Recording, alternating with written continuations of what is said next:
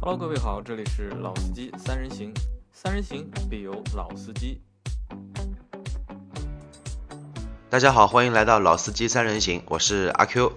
今天呢，我们的话题接着上一期节目老倪抛出的日系三强，我们做一期续集。然后今天呢，我们的嘉宾依旧是我们新到场的小潘，哎，以大及家好。我们上了年纪的老倪。为什么要说我上了年纪呢？因为老倪今天为什么说上年纪呢？他自动说把那个主讲交给我，因为他说他的年龄已经说不了现在的一些呃车市的发展的一些情况，他觉得自动退位。 说个笑话，因为其实呃，任何一个产品都有它的一个生命周期嘛。我们嗯，接着上次那个话题，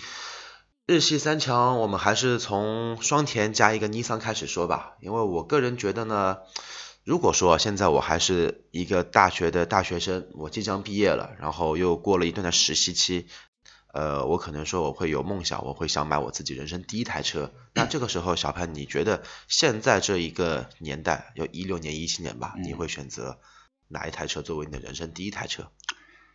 一六，如果是现在的嗯话，，就假如我们把时光倒回到读大学那一个年代。一定要是本呃，就是那个日系三强的这对啊，当然我们是这个节目肯定要说日系三强啊啊。那我估计会选择飞度，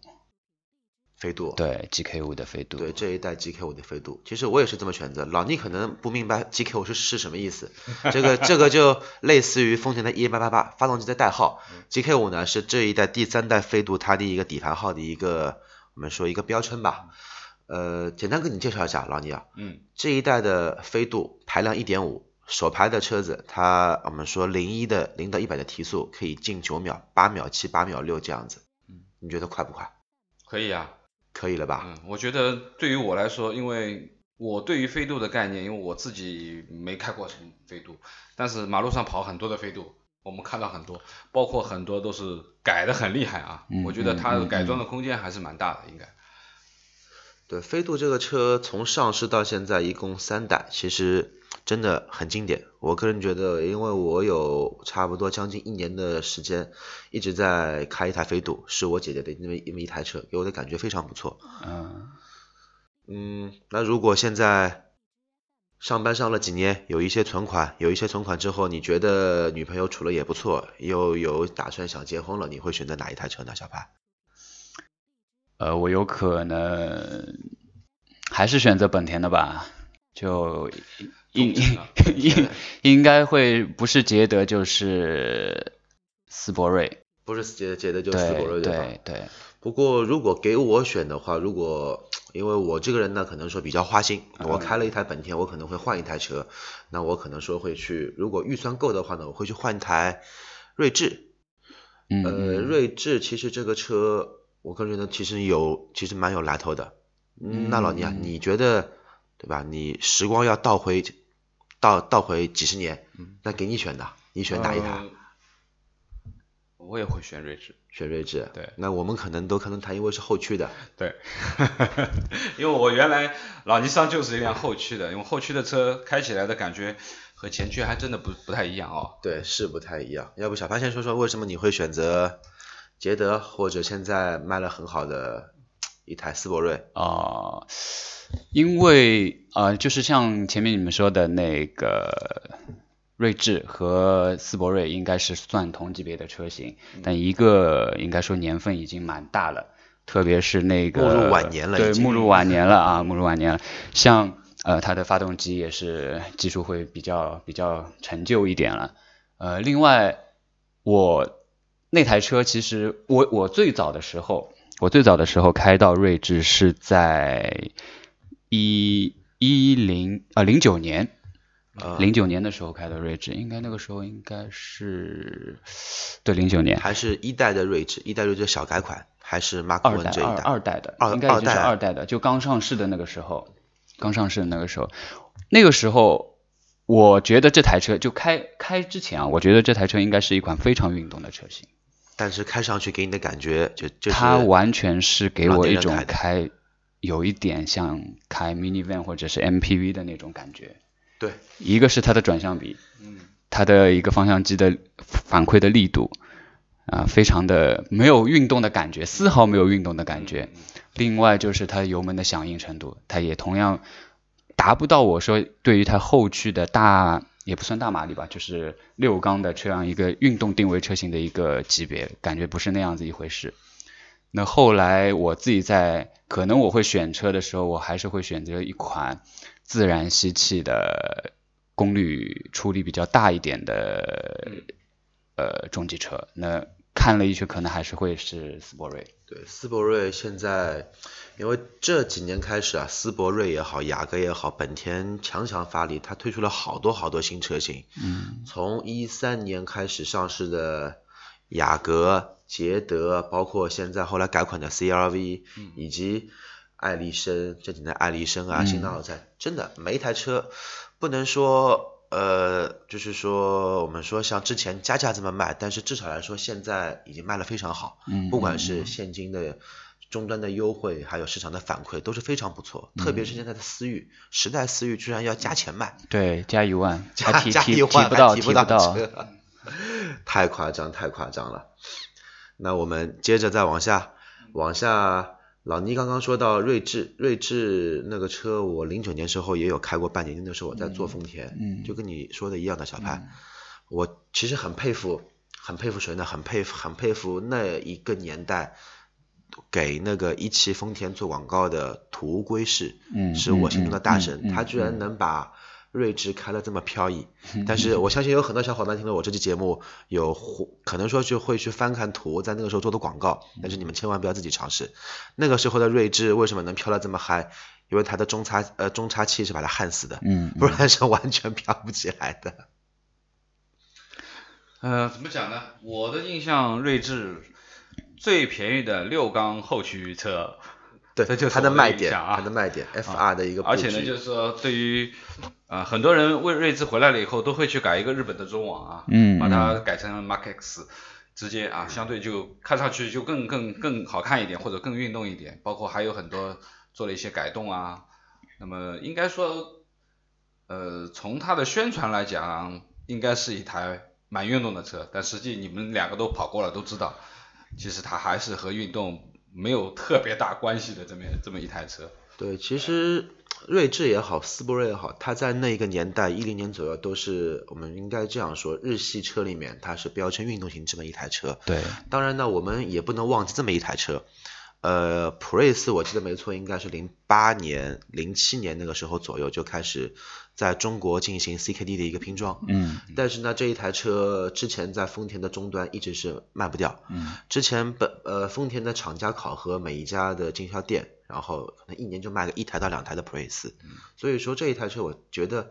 有必要一说，因为这一台车是我开过所有的混动车里面应该说最老的一台，而且这一台车的油耗真的低到你低到你不可思议，低到你怀疑人生。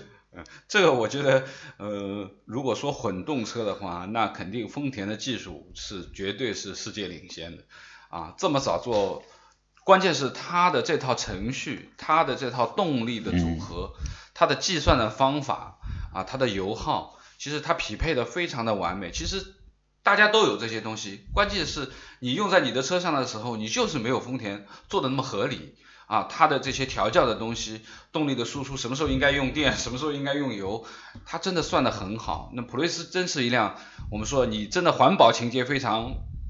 那绝对是辆好车。对对对，普锐斯的话，像目前来说的话，呃，第三代了嘛，然后现在价格也降了不少。然后便宜了很多在对对特别像在北美市场的话，那普锐斯的现在的销量已经呃非常非常高了，特别是对，在做我们这期节目之前，应该大概两天吧，我记得嗯丰田官方发了一份很低调的一个一一一个函，他说我们的呃 Toyota 所有系列，包括雷克萨斯系列的混动车型，全球销量突破一千万台，嗯嗯什么嗯概念？一千万台，厉害，呃，不过我也觉得，其实我们的我们说，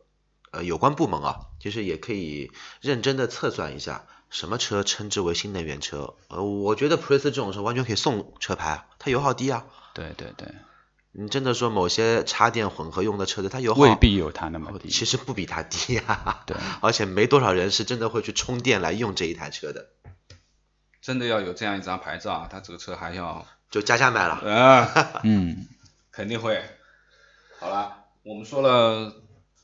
丰田、本田，你们两个都说了好多了。其实我还是想听听尼桑，毕竟老尼姓尼嘛，对啊老你尼看姓看尼，尼那桑吧尼桑是本家，好不好？尼桑，我就要说一个故事。尼桑的话呢，我的初中的学校，我的老师们，我曾经的，我曾经的父亲母亲们，因为一日为师，终身为父嘛。呃，我有幸在我毕业之后跟他们一直有很好的一些关系，直到现在。呃，他们一些老师在购车的过程中也会想，就是说，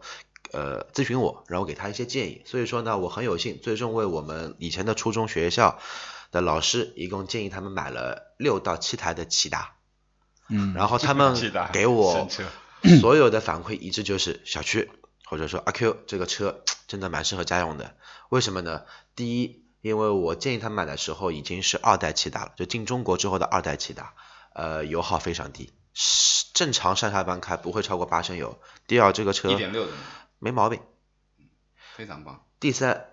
最关键的一点，因为这些老师基本上都会有家庭，都会有小孩，他的这个车的空间真的很大。你哪怕拿到现在来说，骐达也好，颐达也好，轩逸也好，因为他们东西差不多嘛，一样的发动机，一样的 CVT 变速箱。因为现在颐达已经不生产了，只有骐达跟轩逸，嗯，空间超大，轴距两米七，你现在的中级车也就两米八，对，像像现在刚上市的呃科鲁兹也就两米七，对，然后就已差了已经已很经多年了已经对，已经差了那么多年了。差这么多年，这个车的空间还但我我很有是因优为势。我弟弟有一台骐达，就是反正我知道我车里没放下的东西他都放下了，这是肯定的。对，第二个，我觉得就是骐达神奇的地方就是它的装载能力，包括它的头部空间嗯，啊，主要是它头部空间很高。对，很高。啊，有很多人，我们说坐轿车，你买很多的轿车，你的确腿上空间是 OK 的，但是你往后一靠的话，你会发觉你的头插到了顶 顶棚。那很适合对不对很适合亚洲人的体型啊，对对对对对就说上身长。对， 也不一定啊，我腿比身体要长啊。 不过说到骐骐达小潘，你记得吧？在骐达第二代刚出来那个时候，还有一个版本是 1.6T 的，很哎，凶的，对对对，真的很凶的哦，那一台对那车。个我知道。那个时候那个时候还 4S 店特地关照要加九十五号油的。对，那个时候我去试驾了一下，那个时候在水产路还是宝阳路那边有一家有一家尼桑的 4S 店，我还特地去开了一下这个车，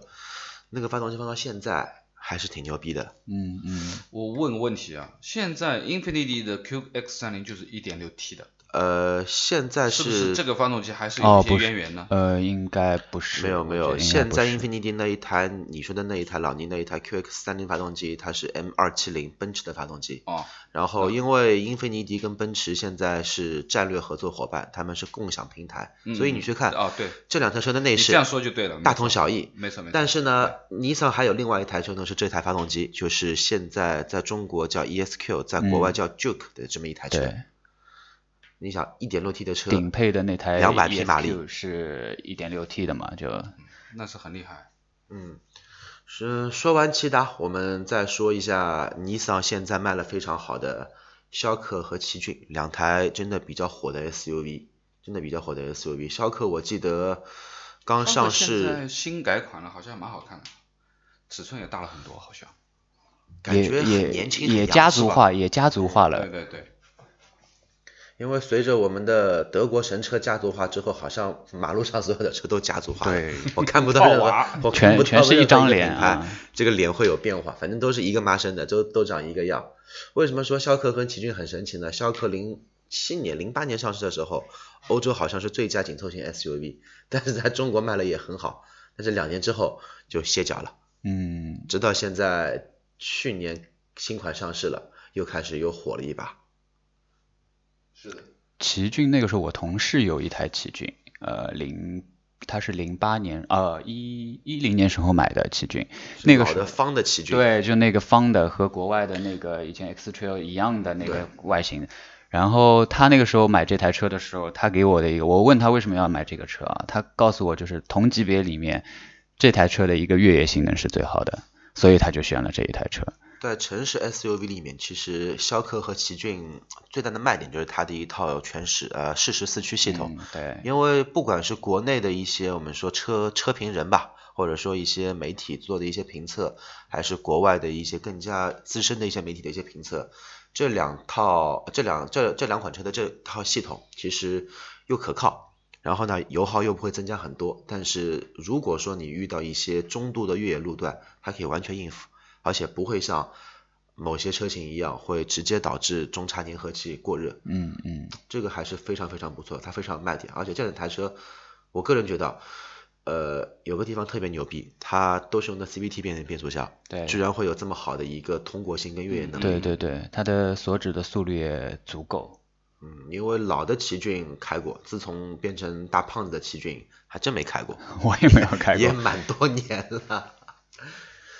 啊，说过说到城市 SUV，其实我们还是漏了一个神车 CRV 啊啊，CRV，我们又说回本田了。这个车的销量，我相信所有的听众应该知道是多少，非常厉害啊！ CRV 去年好像从财报上面来看的话，它去年还是排在本田全部销量的第一名，月销好像要达到一两万两万出头要，呃非常夸张的一个数字。对的，然后作为一个汽车从业者来说的话呢，我觉得 CRV 是开创了中国汽车加价的一个神奇的开始。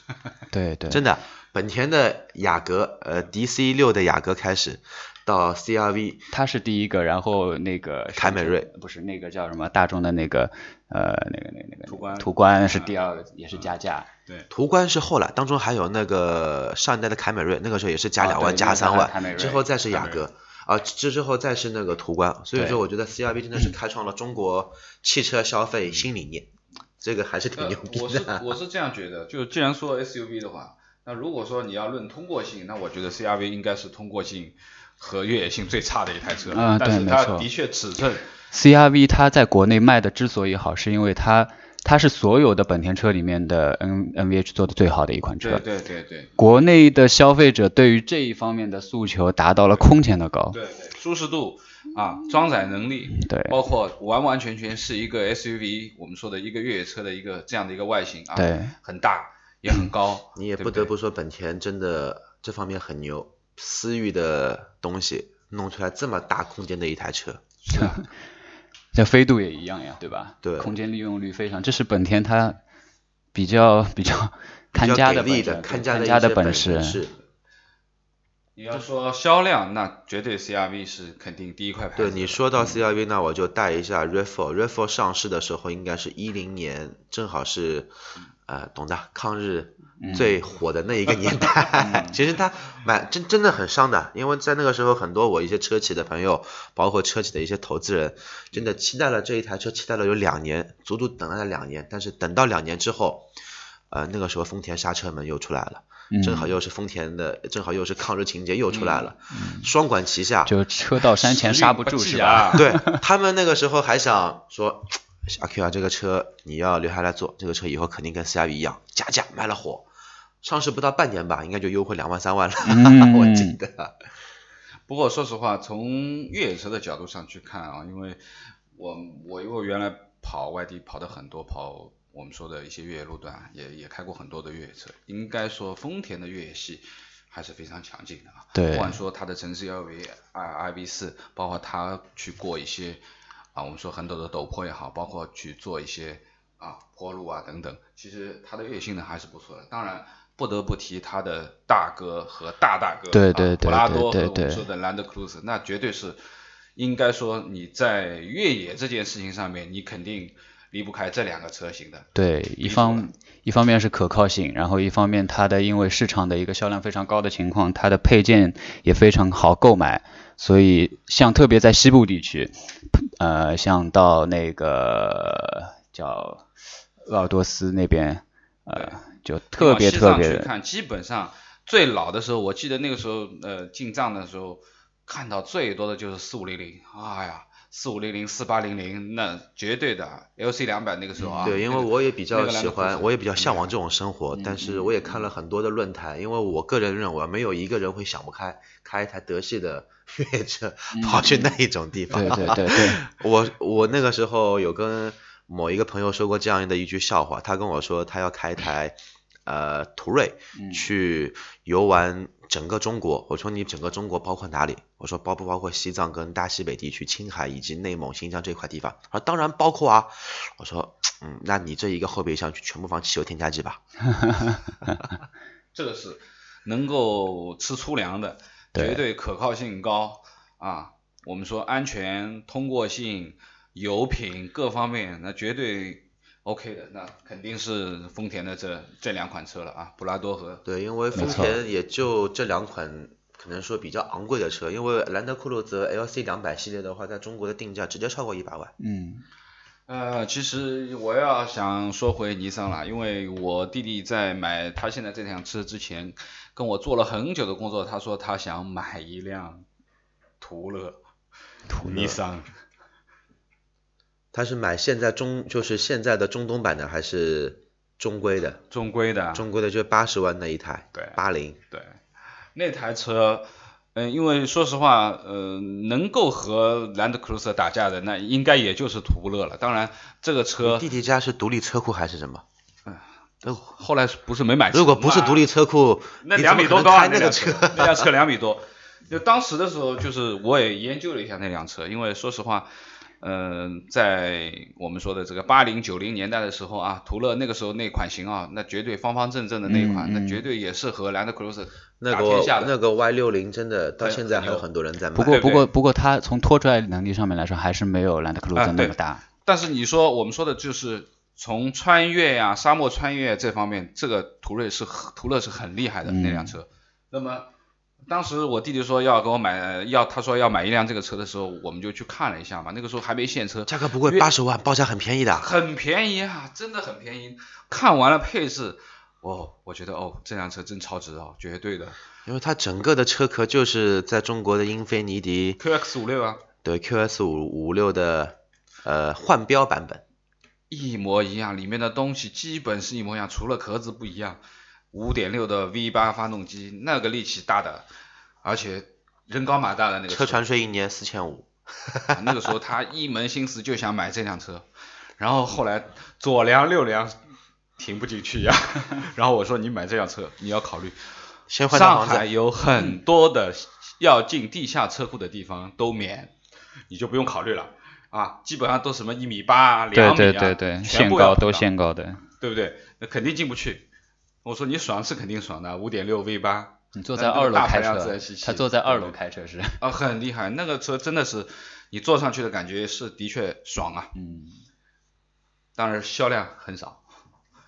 它非常进少。对，它是那个车现在进货量也少，应该是处于一个供不应求这样的一个状态。对，原来那辆车不是八十万，那个时候是一百二十几万的时候，后来跌过一次价四十万，对对吧？再减到八十万了，那个是绝对超值。你要买到英菲的 QX 五六，对不起，一百五十万件了。